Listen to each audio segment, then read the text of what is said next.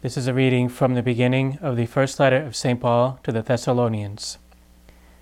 Paul, Silvanus, and Timothy, to the church of the Thessalonians, in God the Father and the Lord Jesus Christ, grace to you and peace. We give thanks to God always for all of you, remembering you in our prayers, unceasingly calling to mind your work of faith and labor of love, and endurance in hope of our Lord Jesus Christ, before our God and Father knowing, brothers and sisters, loved by God, how you were chosen. For our gospel did not come to you in word alone, but also in power and in the Holy Spirit and with much conviction. You know what sort of people we were among you for your sake. In every place your faith in God has gone forth, so that we have no need to say anything. For they themselves openly declare about us what sort of reception we had among you and how you turn to God from idols to serve the living and true God, and to await his Son from heaven, whom he raised from the dead, Jesus, who delivers us from the coming wrath. The word of the Lord. Thanks be to God. The Apostle St. Paul in this letter speaks to us about Jesus delivering us from the coming wrath. We don't know exactly what he means by this coming wrath, but we can be certain that it's some kind of trouble is some kind of trouble that's coming our way. St. Paul, in one of his letters elsewhere, talks about how when he was praying, the Holy Spirit told him that trouble awaited him to wherever he was going on his mission of evangelization. St. Paul is telling us, warning us, that trouble is coming. And he knows what trouble is all about. He knows what it's like to be surrounded by trouble. He's got more enemies than you can count. He's got all kinds of trouble facing him. And yet he still says, that Jesus delivers us from the worst possible trouble anyone could encounter. Jesus sets us free from trouble. All of the apostles experienced trouble in their lives. As soon as they set upon the mission of serving Jesus and leading people to Jesus, they encounter all kinds of trouble. If you go back before the apostles to St. Joseph and Blessed Mother Mary, they too experienced all manner of trouble right as soon as they agree to serve God in the mission of redemption, trouble comes their way. Wherever they go, they go right into trouble. And once again, we have this assurance, however, from the Word of God that Jesus delivers us, that He sets us free from trouble. Now, the best way to understand this sense of being delivered from trouble is you got to look to Jesus on the cross. On the cross, Jesus has a lot of trouble. He's nailed to trouble. He is surrounded by lies, by half truths, by betrayal, which was, they say, the worst thing he experienced, by violence, and by death.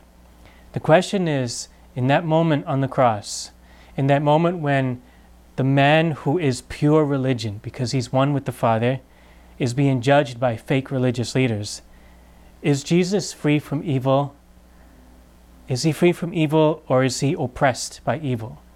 The answer is he's free. He's totally free from evil because of his oneness with the Father and the Holy Spirit. The people who were not delivered from evil, who were not free from evil, were the enemies of Jesus, his persecutors, the fake religious leaders, and those bringing about his crucifixion. They are oppressed. Even though they're in the position of power, they're not free they are oppressed. They are oppressed by their own sins. Now, you can also see this reality of being delivered from evil in the person of St. Joseph and Mother Mary. When they were persecuted because King Herod wanted to destroy their son Jesus and get rid of this Holy Family, they had to leave their home, they had to flee, go to Egypt. They experienced all kinds of trouble on the way. Are they free from evil? Or they oppressed from, by evil? The answer is they are free. They're free from evil. King Herod and his fellow crooked friends are the ones who are oppressed. So, every one of us is going to encounter evil in our life. We're going to encounter trouble. Trouble is coming. And it's not going to just be only in River City, as we hear from that play, The Music Man. It's going to be in your city, in your town, in your community, in your workplace, maybe in your home. Trouble is coming. You might be in the middle of trouble right now. Jesus delivers us from trouble. So the thing is, how do we experience this deliverance in the power of Jesus? How do we be free in the midst of trouble? Well, we have to imitate Jesus and Mary and St. Joseph. So let's look at them. Number one, we got to stay away from sin. Do you know on Ash Wednesday, we one of the uh, admonitions we can receive when we get ashes is turn away from sin and be faithful to the gospel. At every Mass, we begin with an acknowledgement of our own sinfulness and our need of conversion. We've got to stay away from sin. And the reason why we have to is because all of the people who persecuted Jesus, Mary, and Joseph, they were oppressed by their own personal sins. Their own personal sins had brought them to this level of corruption that led them to hatred hatred for God and hatred for everything good in this world. We got to stay away from sin. Now, no one is perfect.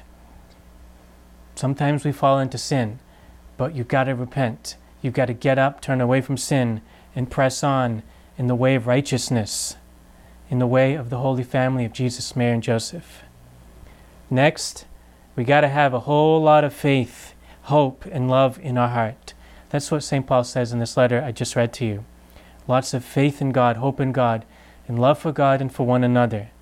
Those are three sort of spiritual dispositions we have to work on. We have to try to build up in our hearts every single day to live by faith, by hope, and by love towards Jesus Christ our Lord. That's what the Holy Family does of Jesus, Mary, and Joseph. Then we have to pray. Prayer is the ordinary means by which we receive so many blessings from the Lord, including the blessing and the grace of being delivered from evil, delivered from trouble. Jesus tells us in the Our Father prayer to ask God to deliver us from evil. We say this prayer every single day. Well, prayer is the way to be open to that power of deliverance from evil. So, brothers and sisters, whether we like it or not, trouble is coming. Might be a little trouble, might be a lot of trouble. It's coming. It's coming for you. You can bet on it. Well, you know who else is coming? Jesus, the Father, and the Holy Spirit. The most holy Trinity is coming to us day in and day out. What we have to do is we have to live in Jesus. We have to renew our devotion to Him because He'll set us free. He really does. Jesus was the king and is the king. He's all powerful and he's free. And all of his friends down to the ages, in the face of whatever trouble surrounded them, they were free too by the grace of Jesus. Live in Jesus, turn to him, and you will be free as well. God bless you.